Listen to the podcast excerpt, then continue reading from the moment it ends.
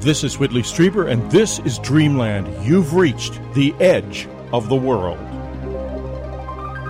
Joshua Cutchin is back with us on Dreamland. Joshua's been on Dreamland a number of times, starting in 2019 when we discussed the mysteries of the fairy realm.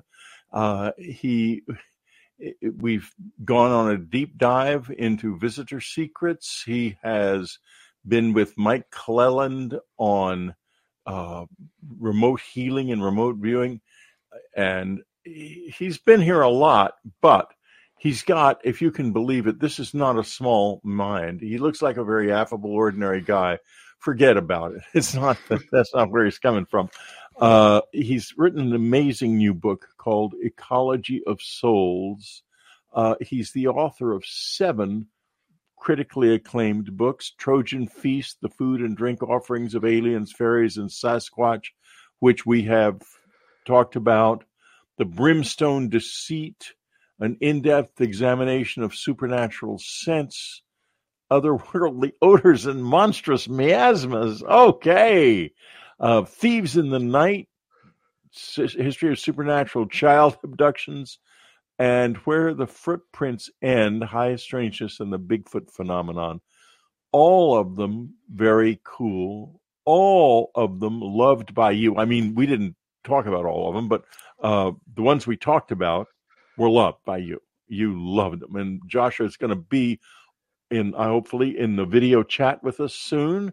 Uh, I'll send the send out details about that. That's a lot of fun. It happens on Saturdays, not all Saturdays, but fair number of Saturdays.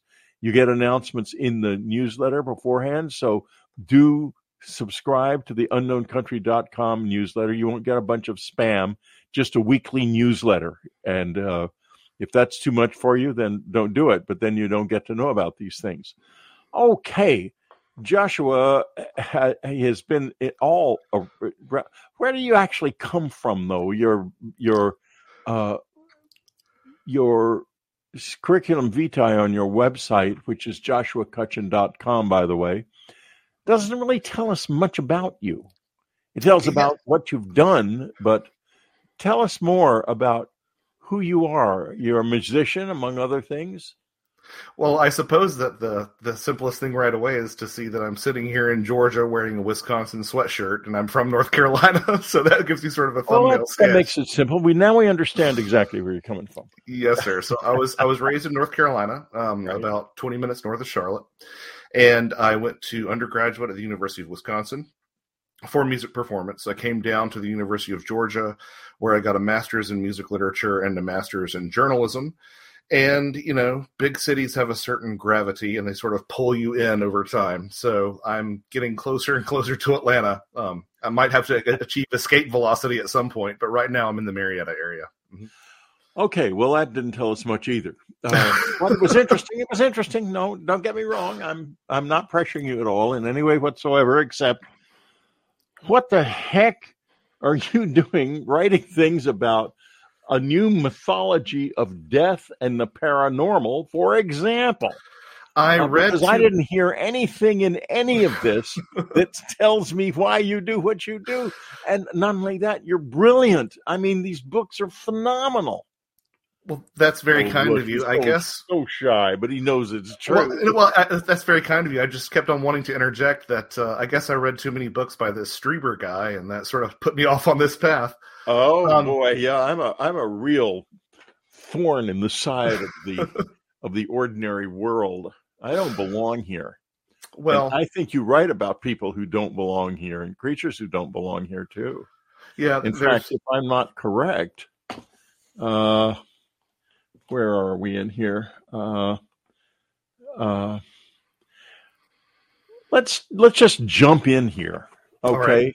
At one, there's a lot of cool stuff in this book about fairy folks, the ecology of souls, and we're going to talk about this huge idea, a new mythology of death and the paranormal over the course of the because that's the subtitle of the book over the course of the interview.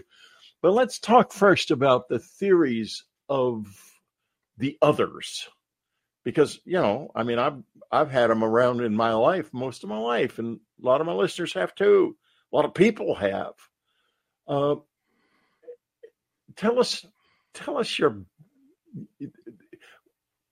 When I say aliens and fairy folk, what am I actually saying? What what what what's the connection that you see?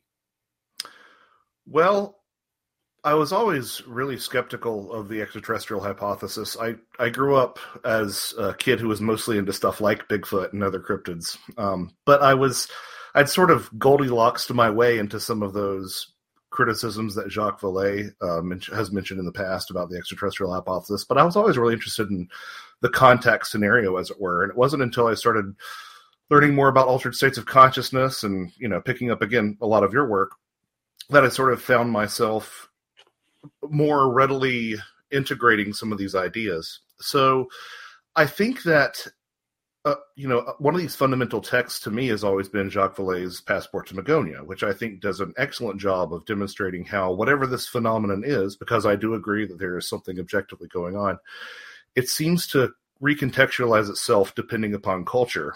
Uh, but there's something that kind of gets left on the table in Passport to Magonia, which is what would a passport to Magonia written in the 13th century look like? You know, so Vallée does a great job of saying, well, this UFO stuff looks a lot like this fairy faith, but if you would go back far enough, they'd say, oh, well, this fairy faith looks like a lot like you know how we interact with the dead, and to that extent, um, the lines between fairies and the our, the human dead are very permeable. Um, you know, that you have stories about the dead being seen amongst the Fey folk. You have stories of the dead becoming Fey folk in some instances. There's just a lot of mixture there.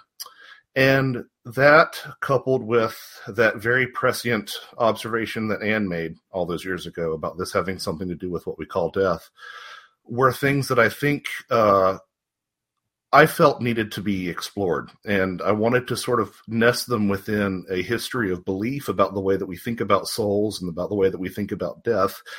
And I really thought it was going to be a quick little book, maybe 80,000 words at the max. And I think now we're sitting at like 265,000 is where it wound up because yeah. it oh, well, became apparent. Incredible. What a masterpiece, frankly. I mean, it's, it's a, it's really something.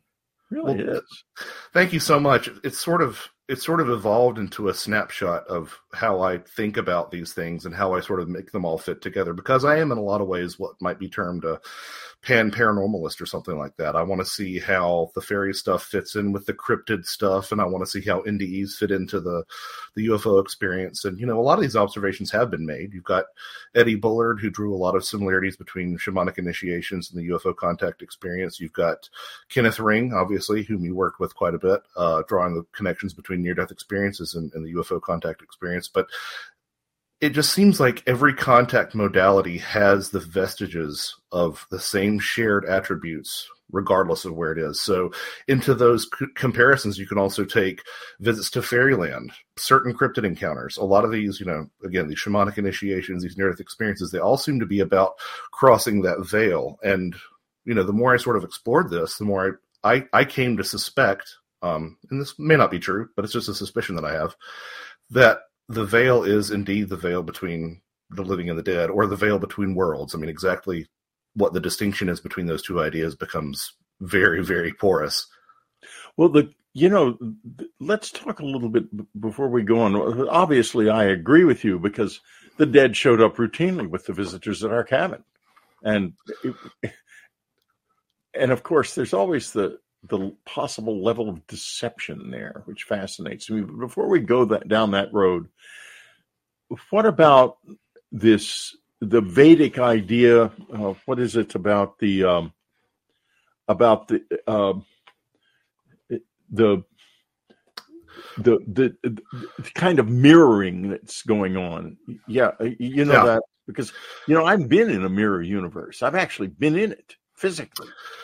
So there are a couple of things that you could look at. You know, there is the Vedic idea of that, you know, the realm of, of Maya or the, the sort of veil rather of Maya separating worlds. But also if you look at a lot of these older cosmologies, there are often descriptions of things that do sound like mirror worlds. I mean, if you look at some of this older, you know, Western European fairy faith, and of course, the fairy stuff isn't exclusively Western European. You find little people literally amongst every culture. But specifically zeroing in on the Western European stuff, you find a lot of instances where they say, oh, the fairies cry at births and laugh at funerals. And there's this implication almost that there is sort of a revolving door between this world and that world where, you know, it, it's not really life or death. It's just which state you happen to be in, like a flipping coin. And, you know, you can also couple that with some older ideas which we don't really think about in the modern secularized West, or even in the religious West, to be honest. This idea that the afterlife isn't some sort of, you know, realm where time is held in stasis and you just get to be amongst everyone who's passed on. There are ideas in older cosmologies, especially from like Egypt or, you know, ancient, you know, imperial China, that the afterlife was, again, a mirror uh, version of this world where you know, according to that, you would have to get up and work, and uh, there might be technological process that happens on the other side of this veil, just as there's technological process, the technological progress that happens on this side of that as well. You know, Egyptian farmers would have to get up and plow their fields and worship all the same gods, and basically life just continued. So once you take that little tidbit of information and you frame it within some speculation in ufology, which has been around for quite some time, that this is literally afterlife technology, it starts to get really bizarre, but I think it starts to get really compelling in a lot of ways. And then, of course, you know, I'm reminded of of your uh, discussion of the implant and how that was designed by Konstantin Raudive from the other side. And so it seems like there might be something to that. This idea that you know technological progress isn't something that's just limited to the living; it can actually happen in the world of the dead as well.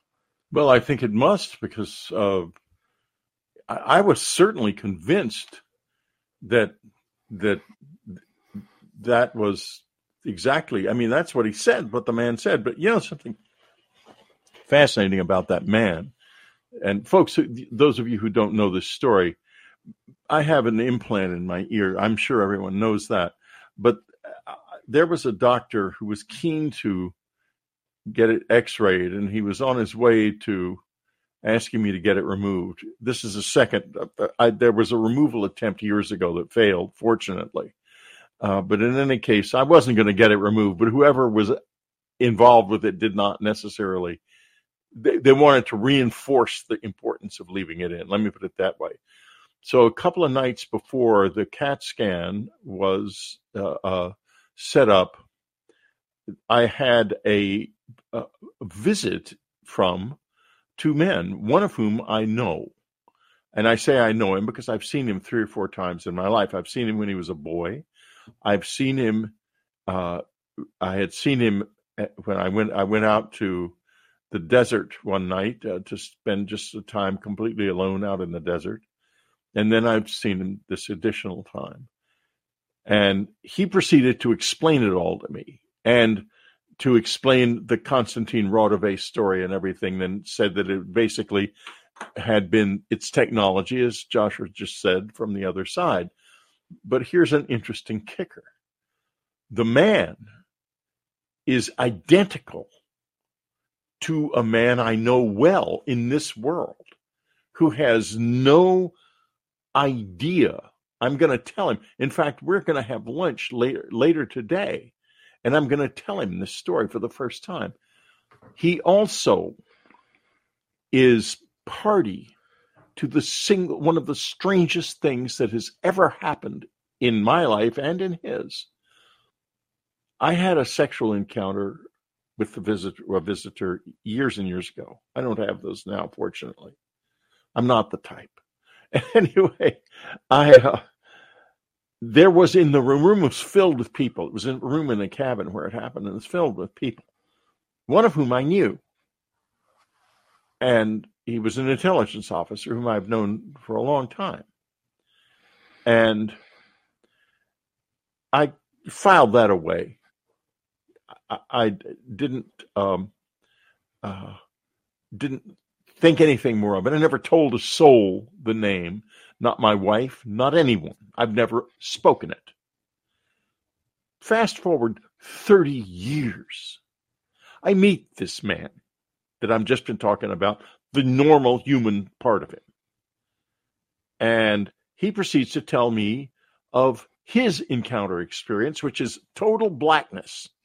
He doesn't remember anything about it except it happened, and he was reading a detective novel. He was a boy when it happened. I met him when he was a boy too, or a version of him. And he came away from the experience, he said, with only one thing. He had been remembered that he had been told to underline a name in a detective novel he was reading, and he was told that this person knew something that he had been told never to discuss with anybody ever. The name in the detective novel was the name of the guy who witnessed that sexual encounter with a visitor. It, it's it's like these little mystery boxes that get developed. Um, yeah. And it's this. Well, it's I'm, this I'm, hoping you'll tell yeah. me a little bit about the relationship between the guy who I know and who's absolutely no idea mm-hmm. Of any of the other meetings I've had with him or his doppelganger or whatever. What are the what is going on here? What are these two people? This Well- really relates to your book. No, I, I, I- think that it does. Um, so my my editor, who is uh, Barbara Fisher, uh, runs the Six Degrees of John Keel podcast. Uh, she read it, read the book, and she she loved it, but she said, you know, it's not really just about death, right? I'm like, I know it's not. The death is sort of like the gateway into this discussion, and that's why the I think ecology of souls is really the the important thing to focus on when you read that title because it really is about not only the reincarnative process, but also seems to be about some of the ways that we used to think about the human soul that we've simply forgotten. And one of those things that I think has a lot of uh, contains a lot of explicative power, or at least power to help us understand ourselves, is this idea of, of polypsychism, this idea that you are not just you, you are several things, several components you know you might want to call them soul or spirit or whatever um, depending on you know your your ancient belief system you had you know up to nine of these things they might have their own distinct names but there does seem to be something to this idea that you are not just you and a part of you can go off with some degree of its own autonomy and this is what we see in these old witches sabbaths and this is what we see in some of these wild hunt stories and obviously it's at least to a certain degree what we see in some of these out of body experiences because the physical self is left behind and the soul is able to turn around and watch. But it's also something that you see, you know, in a lot of these bilocation or doppelganger stories as well. And this idea that someone can be in two different places at, at once is just something that really is a universal motif. I mean, it's one of those motifs that I can actually say is literally universal. Like I'm not just sort of like saying, oh, well, not here, not there. Like it's something that you find really everywhere. And it's often been tied to all manner of, of, of phenomena. And it seems like something like that might be what was going on in that scenario that you outlined. That's that a part of this individual, maybe even displaced from time for all I know, because I think that time plays some sort of component in a lot of these experiences. But the, a part of this individual was able to sort of wander off on its own and, and obtain this other information that that he normally wouldn't have had access to. I don't know. When I first saw him, he was a boy. He was about 13. I encountered him at a baseball game, and he was sitting with uh, a gentleman from the Department of Defense whom I knew, who interfaced with the tall blonde people of of, of legend, and in um, in a, out in Boulder, Colorado. Mm-hmm. They're gone now. They're not there anymore, and that's all shut down. But in those days, it was very active, and uh, I was rather surprised to see him. And I assume he was with three children, and I assumed these children were something special because he wouldn't have been with them otherwise. And it was quite clear after a couple of moments at the baseball game, I was ended up seemingly randomly ticketed sitting beside them, but there was nothing random about it, I'm sure. Uh, they could read my mind. They were good readers, the kids. And I, so I figured whatever is going on here, um, I don't want to interface with him directly because there's all kinds of problems that I'm with the Grays and he's with the Vaughns, and uh, you cannot imagine. You, you, No. you- believe me, it's a it's a path that you don't want to go down if you're if you're as in, in, deeply enmeshed in this as I am. Mm-hmm. So I I uh, I didn't say anything to him, and they left after a little while. But boy, you talk here about fairy births and the dead, and oh, another thing I wanted to ask you so badly, it's just driving me crazy. The fairies adverse adver they're adverse to iron. My cabin is un- over one of the largest seams of iron on planet Earth. The Iron Mountain record storage mm-hmm. facility is drilled into it about 20 miles north of the cabin. The whole place is magnetic. Yeah, it's it's interesting because as as much as that certainly is a staple of, of Western European fairy folklore that they that they have this, you know, repulsion towards iron or steel. Um, and at the same time, if you look at just paranormal phenomena in general, there doesn't seem to be that same association. Even the, the, late Rosemary Ellen Guiley remarked on the fact that, you know, some some cultures thought that iron was a repellent towards spirits, and some people thought that it actually attracted them in. It so attracted uh, ghosts, yeah, yeah, yeah, yeah. So so it really is kind of a kind of a toss up um, in terms of whether or not that was an attractor or a repellent.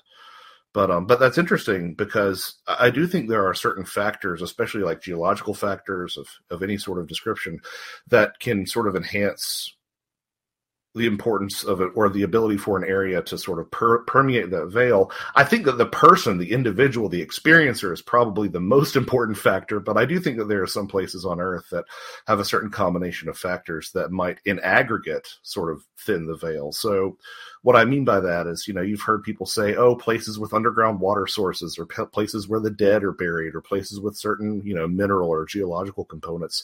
People have said that all these different things kind of enhance how much activity an area sees. And I wonder if it's not, you know, there's just some sort of threshold that has to be met. And if maybe it's like if some place has got a ton of dead bodies, then yeah, you're going to have strange stuff happen there. Or if it's a place where like, well, there's not as many dead bodies, but it also has these other factors, then it passes over that threshold and allows it to be, um, you know, just a space where you get these sort of variety of phenomena called down and yet it, it, there's something about places because you know like i'm here in santa monica and i'm on sand. It's a, it's sand. It, it liquefies during earthquakes unfortunately. So we're all pretty eager to I, we're, we're, we're basically we're floating on sand. Mm-hmm. there i was sitting on iron. I mean it was really a lot of iron so two completely different places, but they show up in both places very readily. Yeah, it's one of those things where I think some people think about window areas in that very John Keel sense. They're like, stuff just mostly happens here, and it's like, well, that it's it's an idea, it's a theory. I don't think it can really be applied that unilaterally. I think what's most interesting about your cabin is there were some uh, burial tumuli uh, in close proximity, if I recall. Right, n- nearby. I've got to go out there again because the guy who owns it now is dying to find those burial mounds, and no one can is going to be able to find them except me. I already know that. Well, and, and that's the thing about that you sort of realize if you sort of look at this human history, but also post-colonial nations. I mean, they're probably the dead everywhere around us, no matter where we've been. You know, um, my my property probably has a couple of people who, in the course of human history, have died on the property, and you just don't necessarily realize it because it's not these mass burials that have been memorialized. But having said all that, I do think that there is something um, to a lot of these uh, burial tumuli and in the way that they might even be constructed as sort of cosmic attractors uh, to sort of draw this stuff in.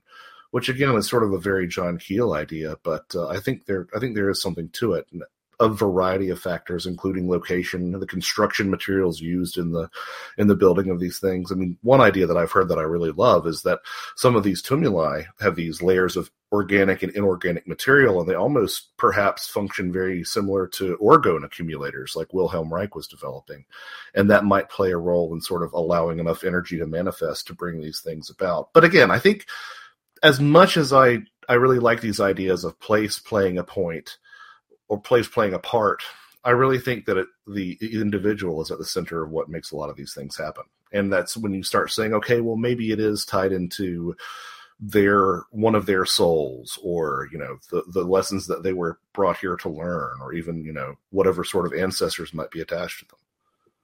Yeah. Well i feel like i was brought here to do a job and it never occurred to anyone involved that there's such a thing as a vacation. So here i am. Anyway i forgot the first break completely. You'll be delighted to know free dreamlanders. So i might blast you more with a little uh, banner saying to please subscribe, which you will not do, uh, but that's okay. Here, let's do a break now. Here's here's a break, and it'll probably be the only break in the show. Darn it. Okay, here we go.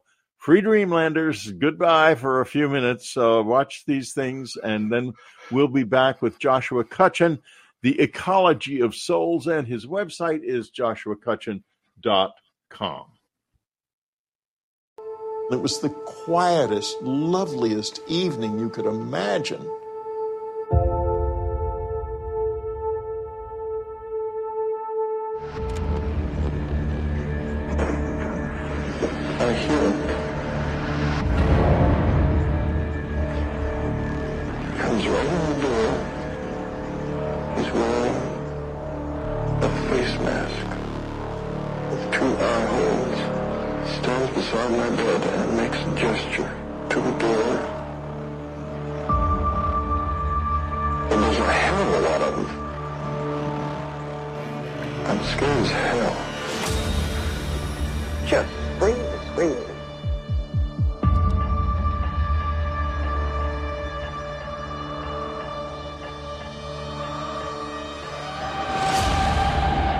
And then suddenly, uh, a group of them are coming toward him.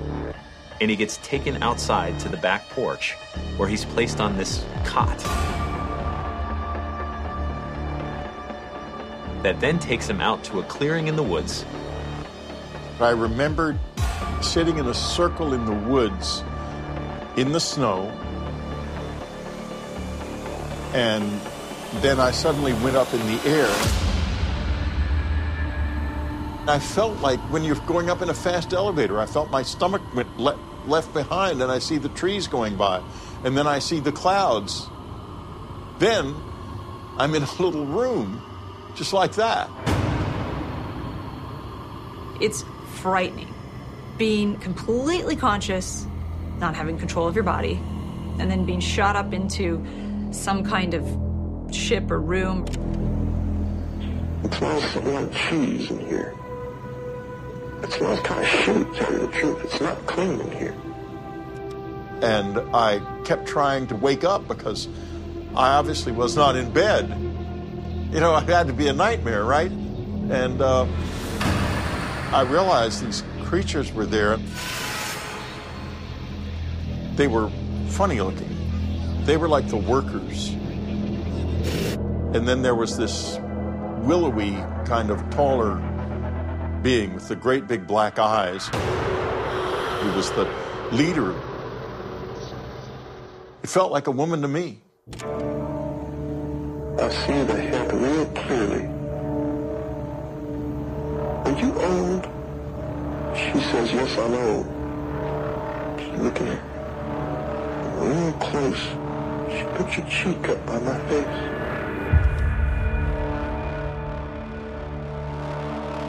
What do you mean an operation?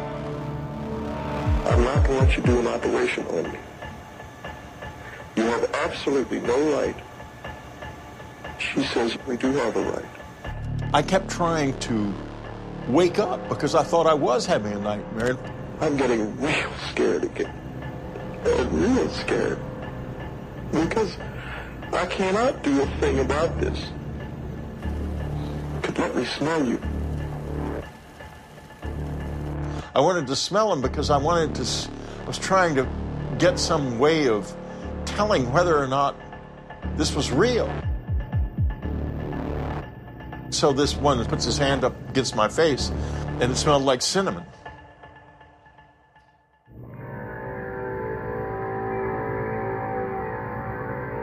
The smell of cinnamon was grounding in one sense. It made me think that I was in a real situation. In another sense, it was extremely disturbing for the same reason. The real situation I was in was very weird and very provocative, with two different kinds of extremely strange looking creatures, and I was physically helpless and couldn't get away. That's when they start to perform experiments on his body.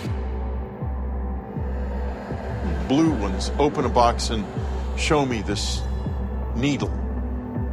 And they're going to put the needle in my head. I, how I know that, I don't know, but I do.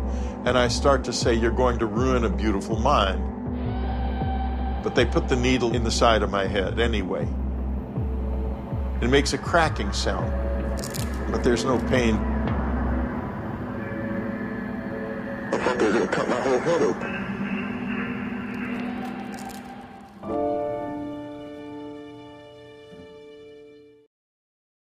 Have you ever read Communion? Or have you never read Communion? It's out in a new edition. Very powerful, a subtly new cover that reflects the fact that the visitors are now looking back at us because they truly are. You can get it from the unknowncountry.com store as a Kindle, as a beautiful, sumptuous paperback, or as an unabridged audiobook read by me. It's the first time in the whole life of communion that it has been read in full in audio format. And believe you me, I felt that reading. I put my life, my memories into it, and I trust you can hear it in the voice. I sure felt it while I was reading. So get communion, listen to it, read it. Communion is of central importance to all of our lives. We're talking to Joshua Cutchin. Cutch, as you can see on the screen, if you're watching, if you're listening, then I have some exciting information. His nickname is Kutch. Anyway, Kutch has written a masterpiece, a book called Ecology of Souls, a new mythology of death and the paranormal. You know, I have to tell you, I haven't read anything remotely this insightful since I read Evans Wentz, this, his great book about the fairy faith. And, uh, uh, you know, this is, in many ways, it's much more because you, you know, we know a lot more now than we did then. Uh, so the book, anyway, is Ecology of Souls. The website is joshuacutchin.com, uh, and the the crawl went on its own. Uh, so listening free, go to unknowncountry.com to subscribe, etc., etc. All right, now let's talk a little bit about you. You go into DMT and Terence McKenna and all of that stuff. Is Terence despised me? Uh, I, I'm sorry to hear that. Oh, it doesn't matter. He, he's he's one of a vast number of people who who are sort of in this space in a different way than me, and you know they're strong believers in what they think is true, and but that's okay. I loved him. He was a wonderful guy, and he had a wonderful sense of humor, um, and and he was brilliant, brilliant man. So, uh, fascinating stuff about DMT. And but one of the things that has recently been discovered about DMT that you sort of touch on in the book is that um, what it actually does, all the psychedelics in different ways do, is they they don't enhance, they don't intensify things going on in the brain. They actually shut it down. So the ego is shut down. It's not there anymore. There's no filter. So, he, can you ex- tell us a little bit about what that means to the person experiencing it. You've done it. You've done DMT. Yeah, I have right? not. I have not. have you done any psychedelics? No, I haven't. I'm just uh, I am a collector of travelogues, as it were. Me too. I would never do psychedelics. I, I'm not sure what would happen. Well, I might actually physically disappear into another well, world. Yeah, I, I, want to. I'm just I, I, have a little bit too much trepidation that I wouldn't come back from that. You know. Um, Me too. That's exactly why I won't do it. In fact, years ago, a doctor told me uh, a neurologist said, "Don't do it because your experiences suggest to me you might not come back." Yeah, and and I think that's something to consider. And you know, of course, there's a contingent of people who will say, "Well, why are you talking about this if you've never done it?" Well, you know, a lot of astronomers haven't been to the moon and haven't been to space. Like, it's still okay to Yeah. collect collect you know accounts and sort of try to collate them and figure them out. Well, and let's Um, talk about we're, we're we're both theoreticians here now. That's been established, and so we're going to theorize. What does it mean when the ego is shut down? What is the person then perceiving?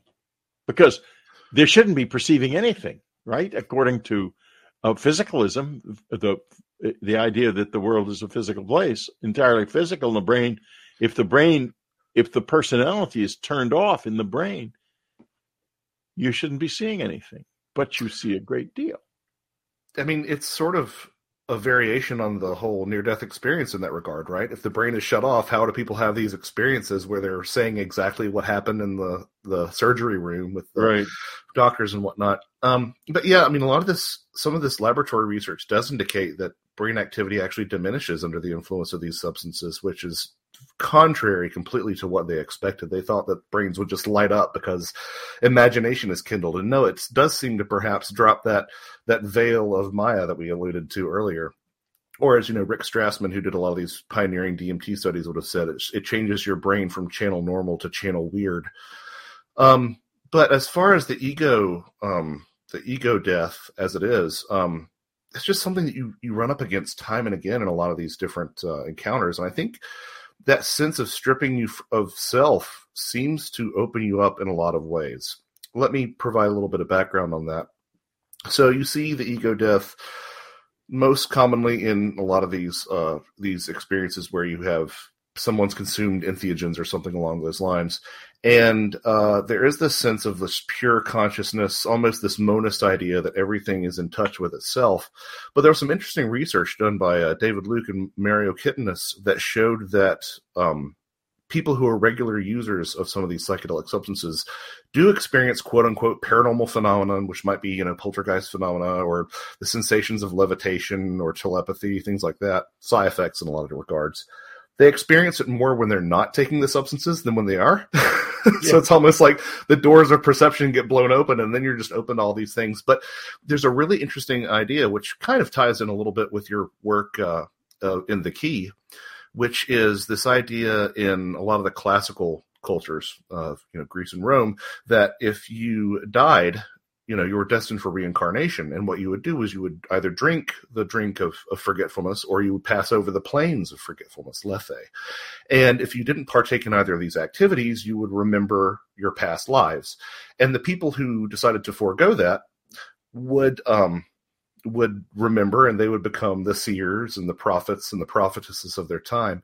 And that seems quite similar to me in what a lot of these people who have near death experiences accomplish. They they remember their experience. They they've had that sort of ego death where they've been separated from their old self, from their old lives, and they remember. Like people who have near death experiences and don't have any memory of something miraculous happening generally don't exhibit these things, but people who do are the ones who get clairvoyance and telepathic communication. They see spirits, things like that. So I think that's interesting in and of itself. But a lot of this ego death seems to be very much uh, tied into, it goes hand in hand with this idea that I ran into across a lot of different contact modalities, which was the idea that one should try to die to death. And that was sort of the highest attainment that you could find. This is probably what was the motivating reason behind the Eleusinian mysteries of, of ancient Greece. Yeah, is and that, also, yeah. it's a huge thing in Tibetan Buddhism. Tibetan Buddhism, I think you could make an argument. Um, you know, I'm not sure if you're familiar with Rey Hernandez's uh, free Oh, studies. sure, yeah, okay, absolutely. Yeah. A, a lot of his correspondents said similar things that their fear of death had been obliterated. You find that in the near death That happened to experience. Yeah, She had an NDE, and uh, that was it for she. She died a conscious death. She decided when she would die. She did it all. She organized it, and she was never scared for a second. And and that to me, I mean, that's such a that's such a gift because so many of us, even if we don't realize it, we've incorporated it so much this paralytic fear of these things, and you know, an She argument. even, could I mean, she even she even organized a method of contacting her, uh, uh, of uh, enabling her to contact us, the white moth, which my listeners know all mm-hmm. about. And a lot of them have had the white moth in their lives. And she's very, very active still. Uh, she said, I'm not Anne anymore, but I'll always be Anne for you. And it meant all of us because she shows up in a lot of lives. And, you know, so if, if we can, I'm not trying to be in the driver's seat here, but this is such a great opportunity to share this. Um, the fact that, that she returns as a moth, I think is, I mean, it's so symbolically laden. Um, Tell us about and, the symbolism. Well, you know, you've got you've got a lot of these different figures throughout a lot of different cultures that are called psychopomps. And if you're not familiar with that term, you are just through cultural osmosis. We think of, you know, some of the celebrities would be like the Grim Reaper or the Angel of Death or uh, Anubis in Egypt or Hermes in Greece. Um, Odin and or Val- Valkyries in some Norse mythologies. But these are figures that lead you across that threshold. They take you and they guide you across that threshold. Depending upon the certain religious system, you might actually see them crop up in your lives during points of transition as well. Not only these figures, but also you see um, certain natural phenomena like the sun and the moon serving the psychopomp role of carrying souls to the afterlife. And you also see animals and the animals that you see almost embody almost always embody themes of companionship and or transportation and those are things like dogs obviously leading you and guiding you and being a faithful companion. Horses which can take you places that human beings can't go on their own. Birds which can travel to places that they can't on their own. And also you know just anything that is winged including moths. And you know it was very common in certain mesoamerican societies to think of uh, moths and butterflies as being psychopomps that actually carry the soul away on your wings. And if you look at the psychopomp motif, which obviously ties into that that with Anne, but um, if you look at the psychopomp motif, a lot of the behaviors of what you know popular ufology would call UFO occupants seems to mirror a lot of the behavior that these psychopomps have. And what's more, I mean, the UFO is is a transportation metaphor. Like that's primarily what it is. It's what everybody talks about who's interested in UFOs, where they are, where they come from, how do they go here, look at the way that they travel. It's all about transportation. And transportation metaphors are almost always metaphors of transition to the other world or to the other side. Well, you know, it, we know, at least I know, and that the other side does have technology because I'm wearing some of it. And uh, so, therefore, why wouldn't UFOs be technology from another world? Now, they got, that gets me to the fact that I have a been in another world in a jeep with another guy's kid, which my listeners all know these stories. I, you probably do too, and um, I've ridden a bicycle in another world down this down the street here about a year ago, year and a half ago. So, uh, are these worlds, is there really sort of an ethereal world of the dead? Or are we kind of oscillating back and forth between two very physical universes? You know, I, I have a couple of suspicions, and that's all that there'll ever be for me.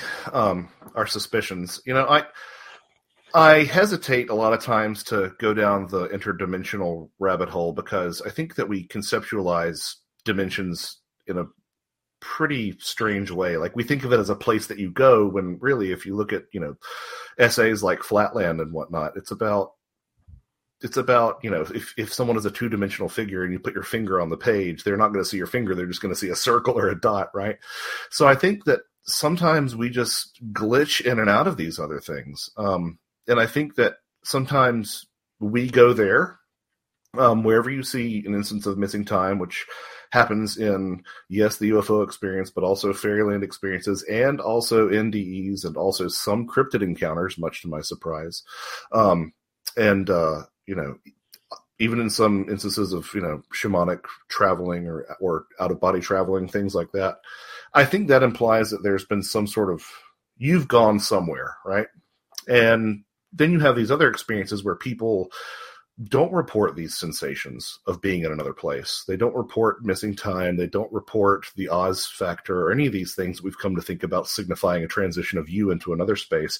But something else comes over. And, you know, that might be something as like the Bigfoot sightings or people just seeing a random critter of some sort. And I think that that's perhaps the opposite happening for them. They're they're stepping over into our world, and the idea that I like is that you know there are some some visitors in a college dorm room on the other side somewhere smoking DMT or something, and they're popping in. Um, but you know, you know, I, I, think that's I think that's that's a possibility. But I do think that it it runs alongside us, and I, I think that it's inches from your from your nose right now. You know, um, that's what I suspect. Yeah, well, and it's certainly true in the unquiet flat, as my friends call this apartment. I love that the quiet flat. Yeah, yeah, yeah and uh, you know, I, I think that um, I don't know if it's.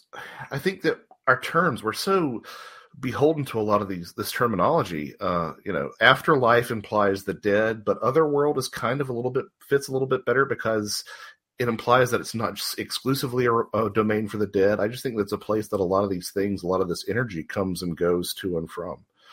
Um, and you know what? Something else I find really interesting is that if you look back across the cultures, this other world was always, you know, across the sea. Oh, it's over that mountain range. Oh, it's a distant land to the west.